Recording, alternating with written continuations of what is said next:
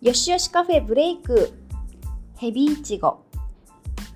こんにちは。ちょっと更新が止まっていてすみません、えー、ブレイクということで今回は軽いお話。私が育ったところは周りは田んぼに囲まれたザ田舎なんですが田んぼのあぜ道なんかを歩きながらそこになっている野草を摘んで遊んだりすることはあの昔ごく日常の出来事だったんですね。でそんな野草の中で子供ながらに恐れていたのがヘビイチゴ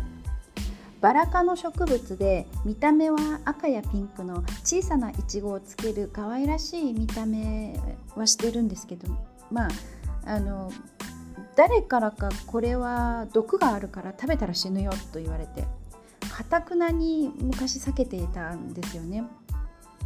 このヘビイチゴ皆さんご存知ですか、えー、この名前もヘビイチゴっていうのでね子供にはちょっと怖い名前ですよね。はい、でまあ私ねその毒があるから食べたら死ぬっていうのをずっと信じててあのずっと食べられないと、まあ、人間は食べちゃいけないものだと思っていたんですね。であのこれまあ大人になってから知ったんですけれども実はこのヘビイチゴあのこの野草ですね薬草としても使える植物なんですね。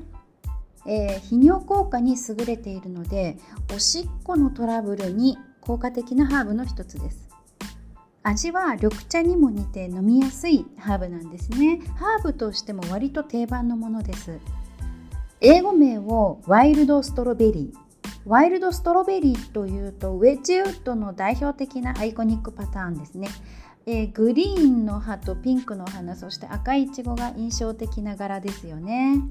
和名の毒イチゴとは随分と印象が変わりますね。あ毒イチゴじゃなくてヘビイチゴですね。はい。和名のヘビイチゴとは随分印象が違いますよねはい、えー、ちょっとですね次回のよしよしカフェの更新時間がかかっています。あの間が空いてすいません。もう少しお待ちくださいね。はい。以上よしよしカフェブレイクでした。